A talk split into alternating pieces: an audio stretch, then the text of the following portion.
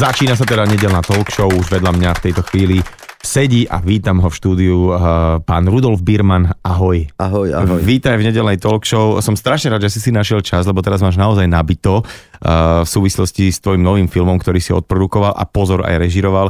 Film Sviňa je v slovenských kinách, zdá sa, že sa mu veľmi darí, ja som bol sám na premiére a odchádzal som úplne že nadšený, takže budeme sa veľmi rozprávať o tomto filme ešte tak spätne, lebo už tu bola teda aj tvoja kolegyňa, režisérka Mariana Čengel Solčanská a Marko Igonda, ale ja by som si tak chcel rozobrať na molekuly Rudka Biermanna, to znamená, že ty si asi najznámejší slovenský producent, právom máš za sebou vyše nejakých 35, čo som vygooglil filmov, ale je ich ešte aj mnoho tých menších viacej. Ako sa vlastne človek dostane k takejto práci, že si producent filmov a či to vôbec študoval, alebo že čo treba študovať? Nič netreba študovať. Lebo ja si myslím, že nielen môj príbeh, ale myslím si, že mnohých kolegov, ktorých poznám, nemá so štúdiom nič spoločné. Ja si myslím, že najdôležitejšia je láska k filmu a tentokrát naozaj nie je klišé. Tak ja teda viem, že ty si študovaný právnik a potom si začal robiť nejakého asistenta na Kolibe, že prepáč, keď rodičia dali ešte dokonca v starom režime študovať syna na právo, a on to teda skončí v tej veľkej Bratislave a on, že mama, oco, ja idem robiť asistenta výroby, tak rodičia s tým boli akože veľmi komfortní, hej? No tak, ono to bolo tak, že ja som v Trenčíne chodil fakt na každý film, hej, to bolo úplne jedno, lístok stal, ja neviem, či 4 koruny, možno aj menej a ešte také detské boli ešte za menej. Potom, keď sme boli na gymnáziu, tak sme boli taká partia, dokonca sme natočili aj stredoškolský film, ktorý niekde existuje, profesionálne sme ho nehali vyvolať. Ja počkaj, že nomená film? Normálne sme natočili na kamera sa volala Krasnogorsk a v dnešnom Zlíne, v vtedajšom Gottwaldove nám to vyvolali, zvukovú stopu, všetko. No to keby som dneska pustil, myslím si, že by boli salvy smiechu, to bola taká propagácia gymnázia, ale nám to nevadilo, pretože sme sa ulievali pol roka a volali nás, že čachtičári. Čachtičári? Áno, lebo to je tá známa príhoda, jak došli filmári v 60. rokoch do Čachtíc a balili tam baby a tvárili sa, že točia a nič netočili. To je fantastická príhoda, akože toto, ak niektorý posluchač fanrádia nepozná, tak to len v skratke opíš, lebo ja som sa to dozvedel až pred pár rokmi a rehotal som sa veľmi. No ja podrobnosti nepoznám, už si to nepamätám, len viem, že tam prišli a tvárili sa, že nakrúcajú čachtickú pani.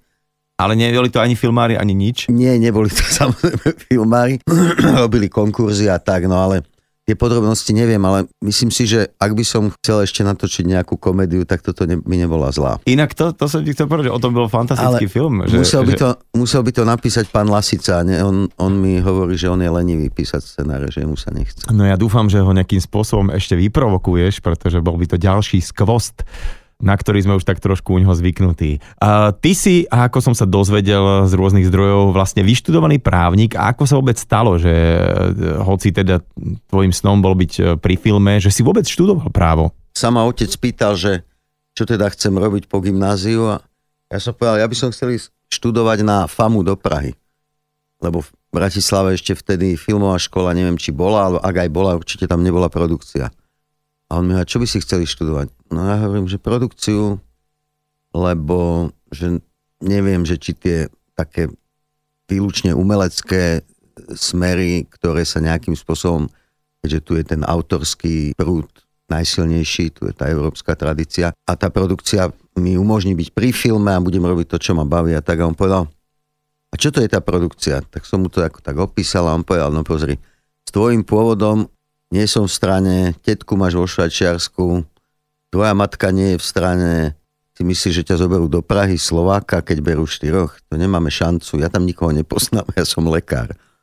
No tak hovorím, dobre, a čo navrhuješ? No, že tak podľa mňa chod na ekonómiu alebo na právo a potom môžeš ísť robiť, čo chceš. Ja, čiže on bol s tým ako stotožnený, že? Áno, len chcel, aby som skončil školu. Školu nejakú vysokú, hej. Tak som išiel na právo, tam ma zobrali na odvolanie, no a potom som študoval zo seba zapraním, ale našťastie v prvom ročníku je rímske právo. To bol naozaj jediný predmet, ktorý sa nedal vybaviť takzvané. A to tiež svedčí o niečom. A tam bol vtedajší docent Blaho. On bol veľmi milý človek. Vždycky oslovoval kolegovia, aby sa vyhol súdruhovia a podobne. No a ja som potom v tom 4. ročníku, už to bolo lepšie, tam bolo medzinárodné právo, to bolo zaujímavejšie. Tak som nakoniec Ja som preliezal naozaj a potom som nakoniec skončil s červeným diplomom, čo moje spolužiačky vôbec nechápali. Hovorili, to jak sa mohlo stať? Ja viem, tak... Dobre, a využil si niekedy to, že si to vyštudoval aj v takom, no, v tom reále, že už nemohol s tebou niekto len tak kývať? Využil, lebo na rozdiel od mojich kolegov, ja mám to právnické vzdelanie, takže viem čítať zmluvy, mne to nie je cudzí text, hej, ja viem, čo čítam, dokonca niekedy naháňam svojich právnikov za ich nejaké chyby a tak, pretože samozrejme, keď robíš produkciu, tak zmluva je jedna z takých tých úplne najvecí, ktoré musíš mať. Asi áno, no a potom som skončil teda právo a hovorí mi docent Blaho, pán kolega, nechceli by ste tu ostať ako na externej ašpirantúre? A ja hovorím, no, ja by som chcel ísť k filmu, no ale keď ste to vy, dobre. A on hovorí, dobre, tak sa zastavte o týždeň, ja medzi tým zistím, že čo a jak. Jak som sa zastavil o týždeň, on mi hovorí, predložil mi taký papier, tam mal napísané.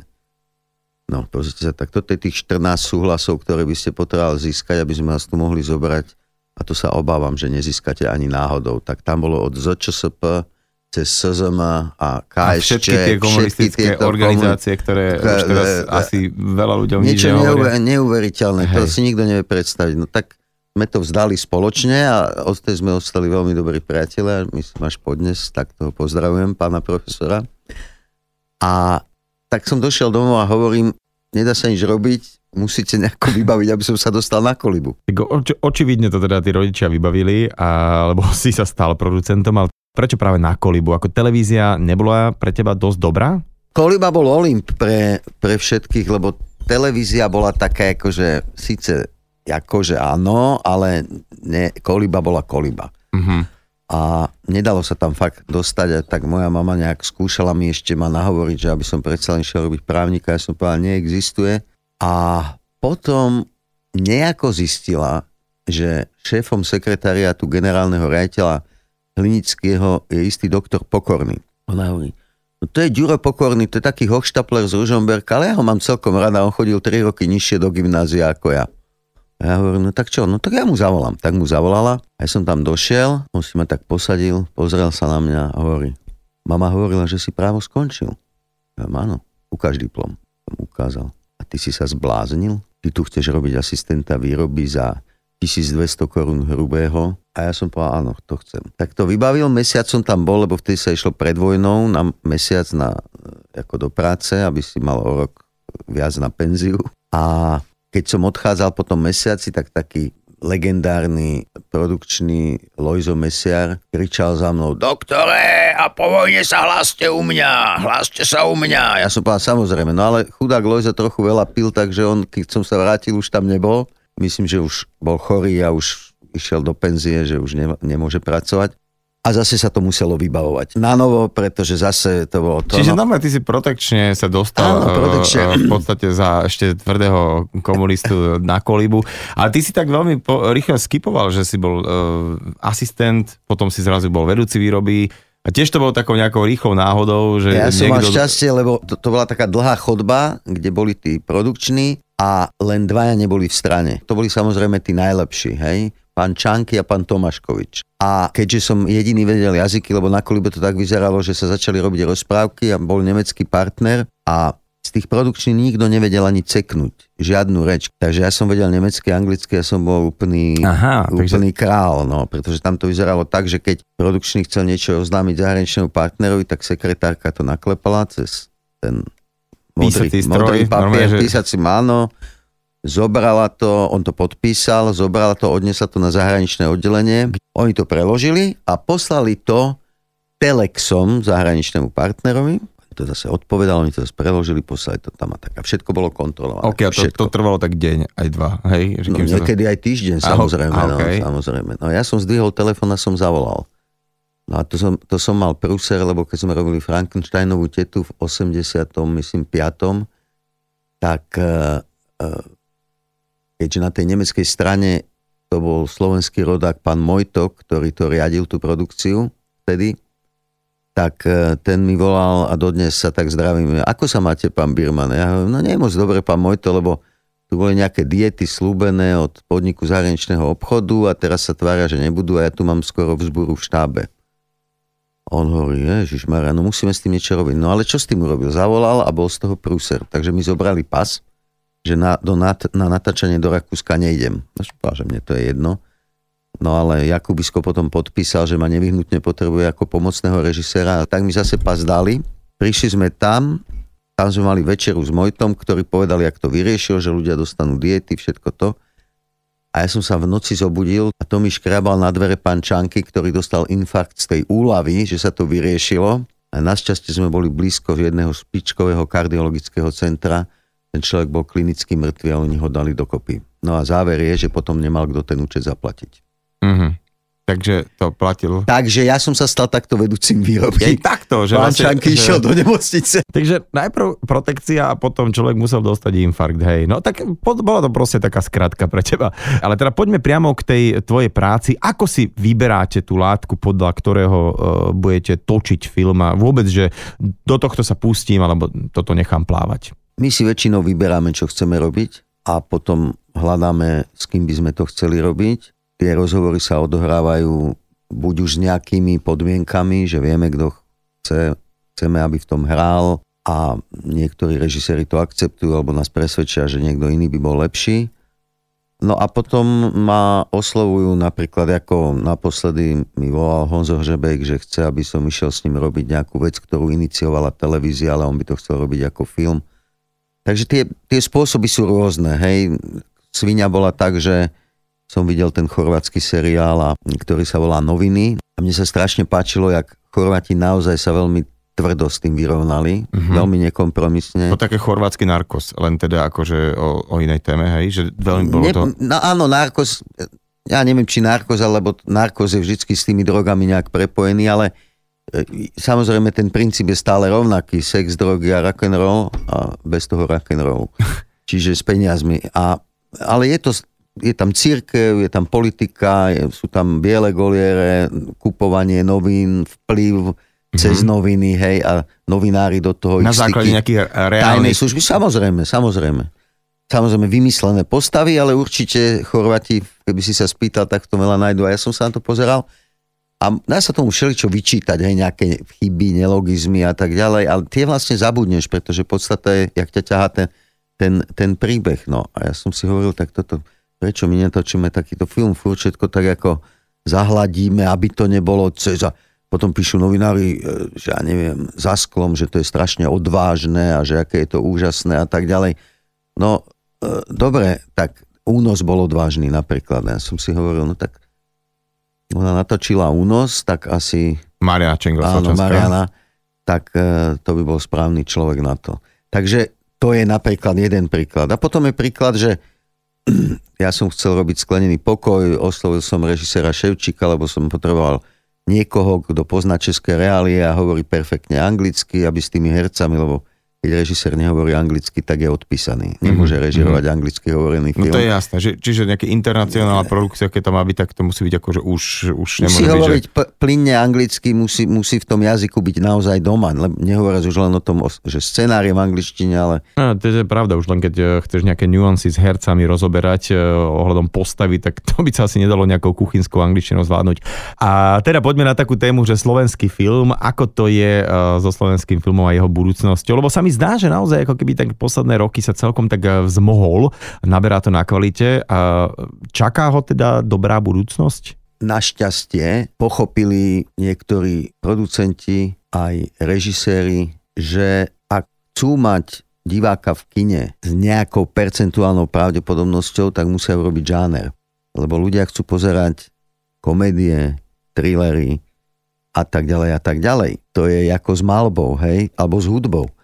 Takže je skupina ľudí, ktorá proste chodí na klasickú hudbu. Ale v porovnaní s množstvom, ktorí chodia na koncerty, je to neporovnateľné. A to isté je. Je skupina ľudí, ktorá si chce pozrieť film, ktorý je nejakou umeleckou výpovedou, alebo je nejak zložito rozprávaný, alebo má inotaje a tak ďalej. Ale to je niečo, kde si ľudia nemôžu oddychnúť. To je niečo, kde musíš premýšľať. Musíš sledovať ten v úvodzovkách dej, pretože mnohokrát ten dej je buď veľmi komplikovaný, alebo vlastne neexistuje, je to nejaké pocitové rozprávanie.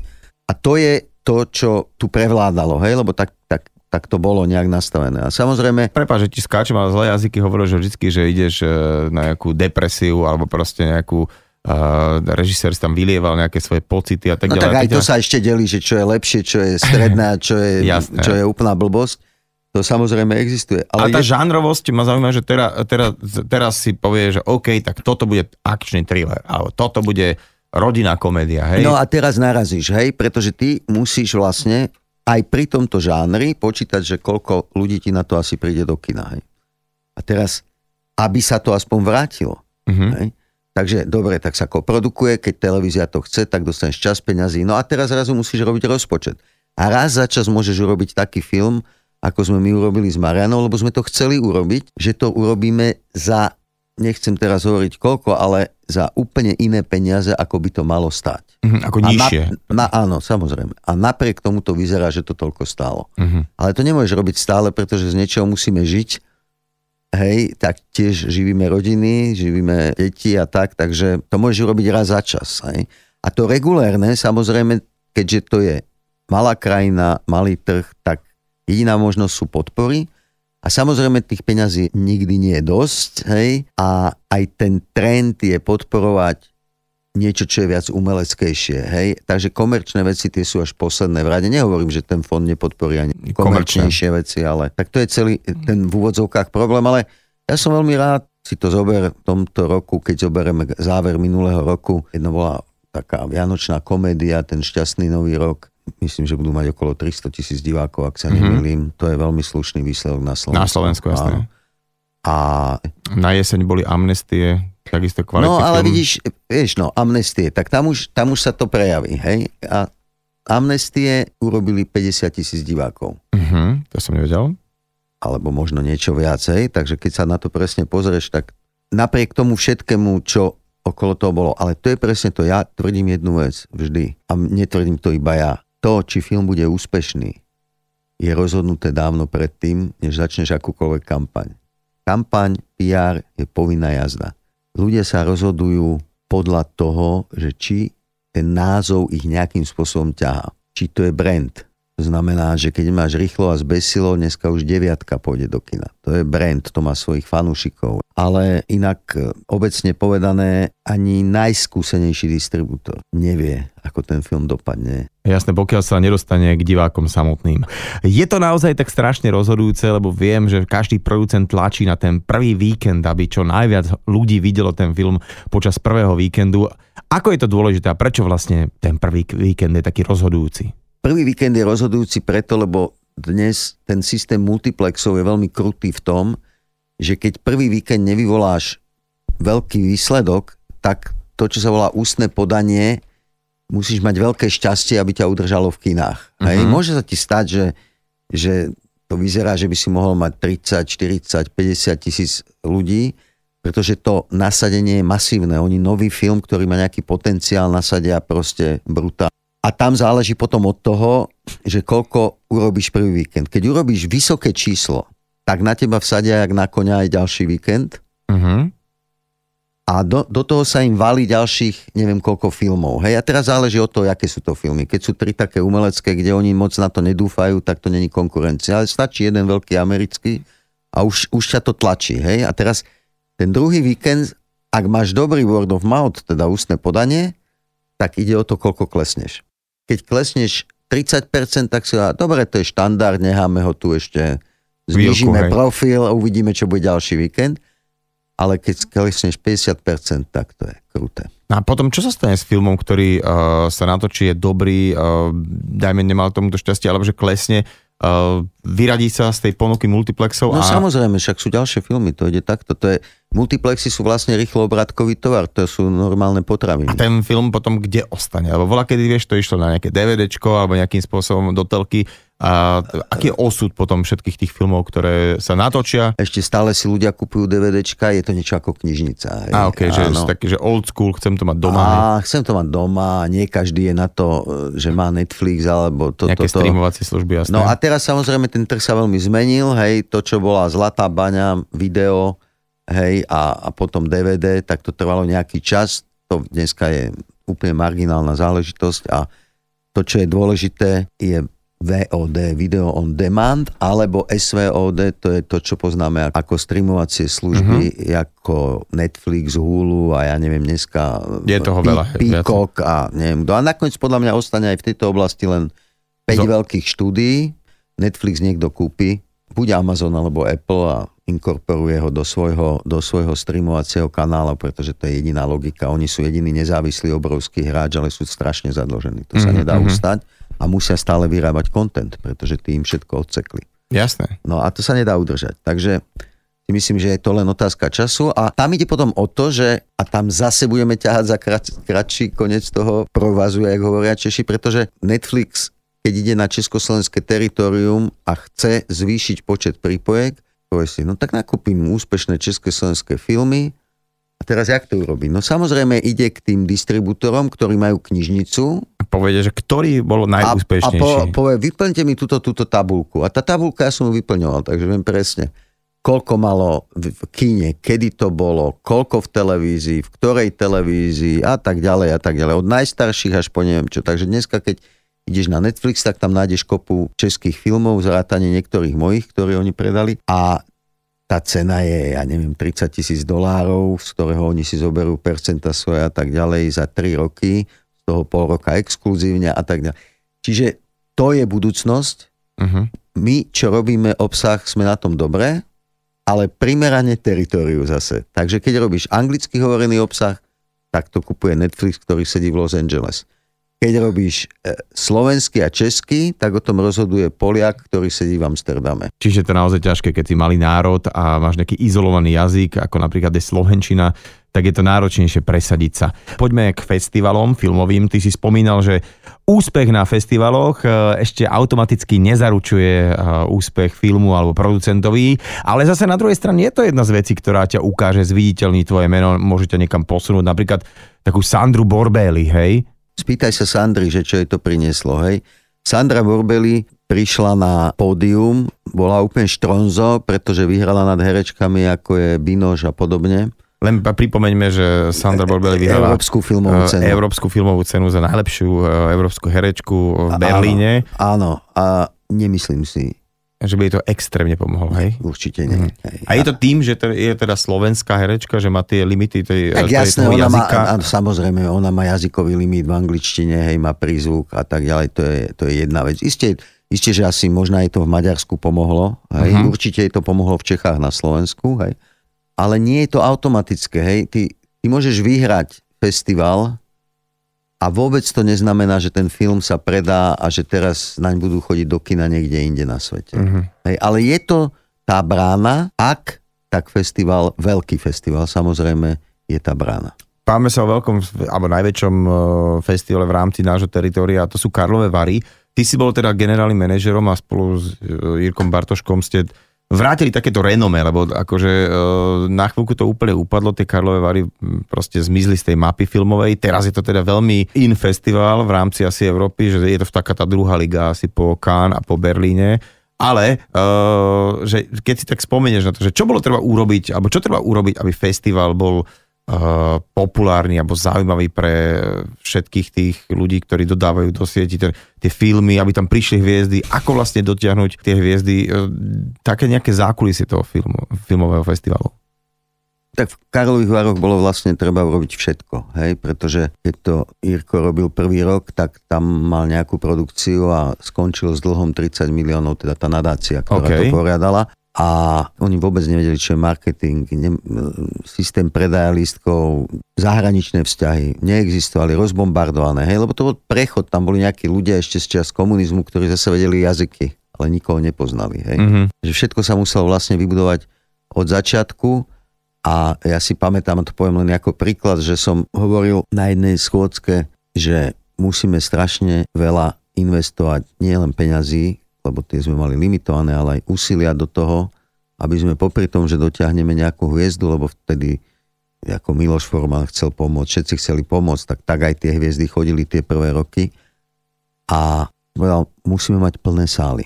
Mm-hmm. To je základ festivalu. Keď nemáte plné sály, tak ste mŕtvi. A Eva Zahoralová povedala, to mi ako chceš žiť že tady budú hrať ve veľkém sále v 10 hodín senegalský film a budeme mít plnou sálu. Ja viem, presne to ti chcem povedať. A o 2 roky to tak bolo. Takže v podstate treba snívať vo veľkom, robiť veci na 100% a výsledok skôr či neskôr sa dostaví. Ideme sa teda baviť o tvojom najnovšom filme Sviňa, ktorý si premiéroval vlastne pár dní teraz dozadu po celom Slovensku, ale nebolo teda lepšie počkať na nejaký väčší festival? Nie, tak my musíme byť realisti. Film Sviňa v podstate je žánrový film, hej? Mm-hmm. To je komerčný film. Primárne je to film, ktorý najviac povie Slovákom, hej? Ale ja dúfam, že aj Čechom veľa povie. A jak to bude medzinárodne, to neviem, ale takýchto filmov samozrejme, ja neviem, Taliani, Francúzi, Španieli určite natočili, Američania. Mm-hmm. Množstvo, nehovorím, že či už tá téma, alebo tá politika, alebo tie biele goliere, to proste není pre nich nejaký objav, hej, ktorý by oni hrali na festivale. Takže buď, ak niekde pôjdeme, tak je možné, že Karlove Vary to bude zaujímať, pretože to je tento okruh a že to ukážu v nejakej sekcii. Je možné, že to zoberú nejaké festivály, ktoré sa zaoberajú politickým filmom a podobne, ale dajme si 2 mesiace, potom ti porozprávam podrobne. Mňa teda ešte k tým festivalom strašne veľa otázok, jak mecie, že ako sa tie filmy vôbec dostanú, či oni sa prihlasujú, alebo to hľadáte, vyberáte tie filmy, že ako to naplniť? No tak, oni sú dve cesty, hej. Jednak sa prihlasujú všetci, dneska sa za to platí väčšinou, alebo ten festival ťa pozná, že si tam už bol a tak ďalej, tak sa ťa pýta, čo máš nové, alebo tak. A tretie sú samozrejme filmári, ako keď chodia tí festivaloví skauti, alebo tak, ja neviem, samozrejme Benátky, Barbera, alebo Cannes. Ich kontakty sú také, že oni sú vlastne v normálne pravidelnom styku s tými, čo sú ako hot, hej, od Tarantína cez Almodovara, že čo. Čiže oni si normálne zavolajú, že áno, čo máš nové? Čo máš nové? Dal by si mi to na festival? A on povie, vieš čo, neviem, ešte nemám to hotové, nestihnem, alebo áno, stihnem. Takže to je takto, hej. A potom sú objavy, hej. A tie objavy, tie vzniknú z toho, že mimo toho, že čo je toto chceme, toto sú istoty, to poznáme, tak zrazu sa tam objaví nejaký parazit. Hej, Parazit je objav, síce ten režisér nie je nový, ale tak, jak to natočil, to je úplný objav. Hej? A myslím si, že to vyhrá Oscara úplne s prehľadom a nie len toho cudzojazyčného. Myslíš si, že by to mohlo byť až tak, že až na film ako taký? Ja neviem, či môžu v tom byť nominovaní, to teraz neviem, lebo tie pravidlá sa menili, ale viem, že sú nominovaní aj v nejakých kategóriách iných. Alebo ako svojho času bolo Život je krásny, nie?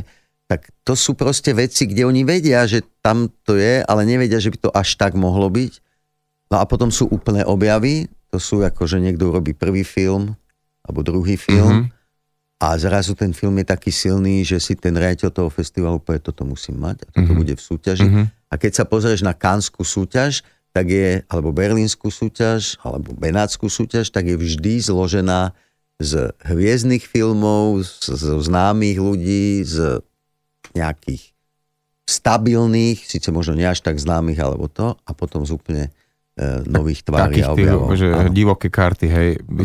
Napríklad. Čiže pochopil som, pri tých veľkých festivaloch je príliš malá šanca, aby sa tam dostal nejaký slovenský, navyše žánrový film. Rudolf Biermann, slovenský filmový producent, sedí vedľa mňa, no a teda, ako som spomínal, vyše 35 filmov máš na svojom konte, niektoré sú extrémne úspešné, známe. A teda pridal si na túto pažbu, na taký ďalší zárez, ten sa volá Sviňa. A tam už teda nie si iba producent, ale si aj spolurežisér a režiroval si ho teda spolu s Marianou Čengel Solčanskou. A teda prečo tento výber padol práve na Marianu? Prečo s Marianou? Pretože som si myslel, že to, čo to má byť, na základe toho, čo som videl, že ona má preto zvláštny cit a že je schopná tú realitu popisovať tak, ako ona je. A keďže sme mali nejaký, my sme sa nepoznali, ja som vlastne ju spoznal tak, že ona ma oslovila s jedným iným projektom, ale tam je to na dlhšiu dobu, volá sa to TISO, alebo Proces. Ja veľmi rád sa teším, keď ona uchopí nejakú slovenskú osobnosť, ktorá je veľakrát buď glorifikovaná, alebo nejak sa na to dívame, lebo tak to proste je a ona to vždycky opäť opráši, rozber na molekuly dá dokopy. A uvidíme. No a ja som jej vtedy zavolal, hovorím, pozrite si tento seriál. A ona, prečo? Ten chorvátsky. Ona hovorí, prečo? Ja hovorím, no pozrite si ho potom. Tak si ho pozerala. Hovorím, čo keby sme urobili spolu taký taký seriál, kým sa tu nudíme a čakáme na Tisa, lebo máme teraz, ani ona, ani ja sme nemali nič tak veľmi to pred sebou a ona hovorí, že dobre, no a tak sme to skúsili s televíziami, tam to moc nefungovalo a potom, že dobre, tak skúsime film a ja skúsim zohnať peniaze a ona začne písať scenár, my sme si povedali, jak to bude vyzerať, celú tú kostru a mi to vždy pošle a ja to budem nejak pripomienkovať a samozrejme, ja som nikdy nepísal žiadne scenáre, tak, že ona vie, jak sa píšu scenáre, tak, tak toto je. Ale tá výhoda bola, že sme sa dohodli, že tie pripomienky sa budú brať vážne a že sa budú, buď sa dohodneme, že sa zapracujú, alebo si vyargumentujeme, prečo nie, alebo jak inak. Takže v tomto zmysle a potom mi volala, že aby som si prečítal knižku Sviňa od Arpada Šoltesa, lebo že tam sú napísané dialógy a že to nám strašne pomôže. No tak ja som si ju prečítal, potom sme sa stretli koncom mája s Arpadom a to režirovanie zase to je tiež veľmi podobné, hej, jeden musí režirovať, tak ja sa tam nebudem pchať, keď ju oslovím, lebo ona vie dobre takéto veci minimálne, ja verím, že aj iné, režirovať. Čiže nesedeli ste, alebo nestali ste dvaja na placi, a čiže ona to riešila? To tak nefunguje, ona stála na placi, režirovala, ja som chodil za ňou a som jej hovoril niečo, čo som si myslel, že by už išlo robiť inak, alebo som mal nejaký nápad. Čiže skôr ste dvaja konzultovali? Áno, ja som sedel za tým a som jej hovoril, že toto je tak, alebo sme spolu na to pozerali, potom sme sa na seba pozreli, že super. A potom ona má takého strihača, s ktorým spolupracuje Ondreja Azora, ten to najprv pripraví v tej strižni a potom sme sa o tom tam rozprávali. On ten film stále nejakým spôsobom vzniká, hej, lebo to, že niečo natočíš, ešte neznamená, že to je ono, hej, to sa začne skladať, teraz začnú tam nejaké, teraz príde hudba, teraz prídu MOčka, hej, mimo obraz, čo sa hovorí, dodávajú sa veci, ktoré sa hovoria mimo obraz, aby to dostávalo logiku a tak ďalej. Takže to je taký proces a myslím si, že ja už dlhé roky chodím na plac a som tam s tým režisérom stále, ale toto bol krok ďalej. Dá sa povedať, že aj pre teba to bol taký kariérny rast, lebo už nie si len producent, ale aj režisér. Mňa tak všeobecne zaujíma, že keď tí, ktorí strážiš tie peniaze, hej, v rámci toho filmu a v rámci celej tej produkcie, zrazu máte nejakú scénu s helikoptérami, bolo tam veľa kaskadérov, štatistov, všetkého a potom v strižni sa ukáže, že tento záber vlastne nepotrebujeme alebo bol by tam zbytočný. Tak nejakým spôsobom, ako s tým vieš narábať? Keď je to blbé, tak to dáme von, no čo sa dá robiť? Je to tak, že proste len tak pustíte? Ale že... No iste, pretože tam sa musíš odosobniť, hej, samozrejme, že je to kruté, to nie je len pre producenta, ale aj pre režisera, to je vždy kruté, pretože si hovoríš, Ježišmária, toľko práce, toľko peňazí, teraz čo, Ježiš, a tí ľudia, čo nám povedia, tak... Aj vo filme Sviňa sme mali jednu scénu, ktorá tak koluje po Bratislave, že istý nemenovaný politik, zamilovaný, visel na nejakom balkóne alebo pod balkónom, ako Romeo kričal, ty si mi zničila život, ty si mi zničila život, no a tá, čo mu zničila život, len zhasne svetlo a kašle na ňo. No je to príhoda, ktorú rozprávajú ochrankári vraj. A my sme to tam mali, aj sme to natočili, aj to bola nejaká práca, tak ďalej, niekto v tom hral teraz, Igonda padal z balkóna, chalani ho tam chytali a skoro si chrbty to a včera mi hovoril ten jeden, čo hral Chaka. Však si ma vystrihol. Tú moju najvážnejšiu scénu si vystrihol. Ja, no, lebo to bolo blbé, nebolo by to v tom fungovalo, hej, ale môžem ti ju venovať, môžeš si ju doma púšťať. Čiže niekedy fakt, že aj také, že na čo sa narobí celý štáb komplet, že musí... To je úplne pravidelná vec. Fakt. To sa nedá predvídať. Nedá sa to niekedy, že už v scenári vystriť. To vidíš, až keď to je natočené. Nie, no tak samozrejme je veľmi dobré, keď strihač číta scenár. To tu nikdy predtým moc nefungovalo. Ale je to podľa mňa kľúčová vec, lebo dobrý strihač ti povie, na toto sa vykašlite, toto ani netočte, lebo to vám dám prvé von. Aha. Dobrý strihač to vie. Čiže strihač je mega akože dôležitý človek, že nie je to len taký, že človek, ktorý poslúcha režiséra, že urob toto, urob neho. To vždy záleží od toho, že aký je ten režisér. Hej? Keď je režisér veľmi posesívny a chce to veľmi ako ovládať, tak vlastne strihá film on a tam mu niekto robí technika. Aha, ok. Ale keď je to niekto s názorom, tak ten už vie aj... A musí ten režisér ten jeho názor rešpektovať. Uh-huh. Čo som si všimol na tom filme, čo ma veľmi zaujalo, že naozaj tie scény boli také veľké a vyzeralo to jak európsky, americký film v zmysle také tej produkcie. A ty si spomínal, že to bolo v celkom takom relatívne nižšom rozpočte. Vy ste točili aj v takých undergroundových podmienkach z hľadiska toho, že to bolo ako keby tajne natáčané. Čo je na tom pravdy? No tak tajne, tak samozrejme o tom sa šuškalo, hej, medzi filmármi a podobne, ale ja som nechcel robiť žiadne PR počas nakrúcania, okrem nejakého veľmi základného. Má to niečo spoločné s nejakou pietou, má to niečo spoločné s nejakou distribučnou stratégiou samozrejme a hlavne sme chceli mať kľud na prácu, lebo sme mali veľmi, nepovedal by som, že sme robili v undergroundových alebo v nejakých zlých podmienkach. Myslím si, že všetci mali štandardné honoráre za svoju prácu. Možno nie úplne na aké sú zvyknutí, ale nebol to žiadny, že za korunu alebo podobne. Mali sme veľa priateľov, ktorí nám pomáhali. Jedni noviny nám dali svoje priestory zadarmo, jedna televízia nás nehala točiť v štúdiu. Priatelia nám doniesli tie drahé autá, čo sú tam. Iný priateľ nám dal jachtu, hej, to nebola jedna jachta, to bola jachta a dva veľké člny, jeden pre techniku, jeden pre prezliekanie, maskovanie a podobne. Aj tak to bolo úplne na hranici teda tohto.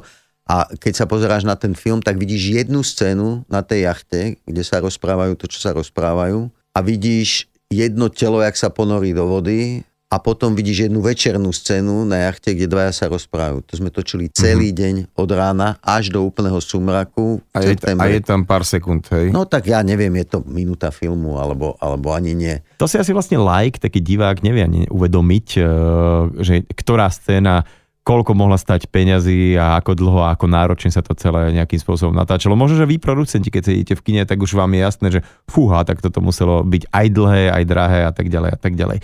So slovenským filmovým producentom Rudolfom Biermannom sa rozprávam teraz aj o filme Sviňa, ktorý ste natáčali, dá sa povedať, tak trošku ako keby potajomky alebo undergroundovo a boli niektoré veci aj tak nie úplne, akože boli aj na čierno teda? Samozrejme, sú také veci, ktoré sa točia na čierno, pretože ty, aby si mohol natočiť akciu kukláčov, tak to je proste čierne auta po Bratislave v ten čas, tak tam sme robili všetko na čierno, na tvrdo. Hej. Dronové zábery dneska toľko nestoja, ale vyzerajú úžasne. A samozrejme, že sme sa stretli aj s tým, že niekto sa bál a proste nám nedali povolenie. Stretli sme sa aj s tým, že ako do niektorých priestorov sa je veľmi ťažko dostať. Arcibiskupstvo sme nakrúcali na čierno. My sme nikdy vnútri neboli. Ale tie príchody, auta a podobne, to sme tam boli skoro ráno a natočili sme to len tak, ako v základe. Boli priatelia ďalší, čo nám požičali svoje, ako som hovoril, drahé auta. Každý nám nejako pomohol, hej? A tým sa vlastne tá hodnota bez nejakých formálnych tých nákladov, tá produkčná hodnota, ale je vysoká. Na tom si ja vždy dávam veľmi záležať, aby tá produkčná hodnota bola vysoká. No a ešte chcem teda povedať, videl som tam v titulkoch aj niekoľkých právnikov, aj teda ty si právnik, tak toto je asi film, kde toto bude celkom dôležité. Ale posledná ešte vec, čo chcem teda vyzdvihnúť, je výkon hercov. Lebo naozaj, ja som tam nevidel nejaký slabý moment z hľadiska aj takých ostrielných mien, ako že Jožo Vajda, podľa mňa životný film pre neho.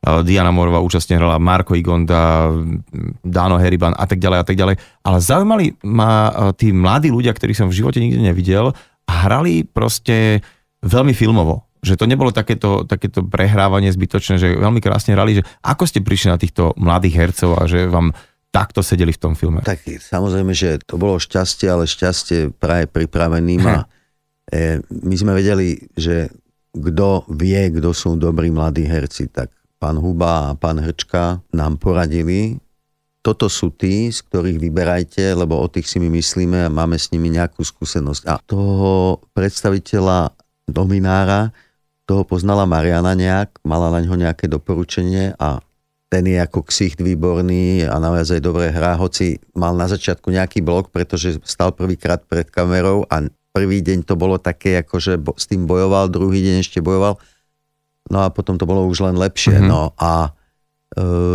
tie dve mladé dievčatá, to je zázrak, pretože oni majú ten imidž, že môžeš hrať, že majú ten vek, ktorý vo filme majú mať, a jedna je pritom na konzervatóriu, myslím, končí, tam má cez 18 a tá druhá má možno 19 alebo 20 a je na VŠMU.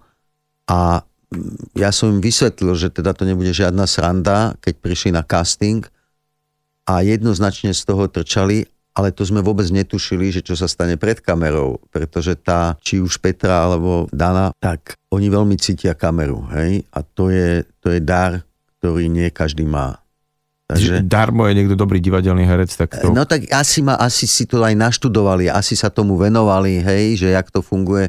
Neviem, akú skúsenosť mali, nejakú minimálnu, možno mali niekde nejaké malé veci, ale to bolo, ako my keď sme ju videli všetci, ja som sa len pozrel na Marianu a ona len rozhovorila, že wow. To je šťastie od Boha. Mm-hmm, hej. Mm-hmm.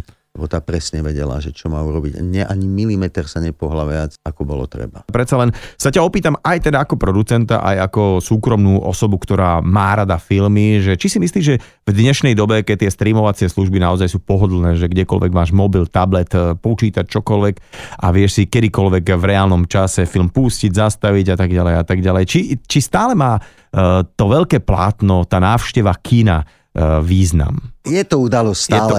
Je to spoločenská vec, aj to dúfam ostane. A ja len by som ešte chcel naozaj povedať, že tí v úvodzovkách starí herci, ako je Didi, alebo Gabika Marcinková. Gabiku som zabudol, bože, tá krásne hra. Alebo, no tak Gabika sa zjaví, to tam je prvá scéna, kde sa objaví Gabika, ona sa len obzrie dozadu a už vieš, o čo ide. Mm. A to je ten dar filmového herectva, vieš? To je ten zjav. Jožo, keď sa prvýkrát otočí na ňo a pozrie sa na ňo, tak to vie, že to je gauner prvej triedy. Mm-hmm. Nemusí vôbec nič robiť. Tak to zahrá. To ostatné samozrejme príde k tomu. Ja som strašne rád, pretože my sme s Jožom vlastne rodina. Sice tak sprostredkovane a poznáme sa roky a nikdy sme spolu nič nerobili. Takže som strašne rád, že toto bola naša prvá spolupráca a že verím, že dopadla dobre. Heribán, to netreba hovoriť, to je proste naozaj jeden z najlepších hercov v súčasnosti.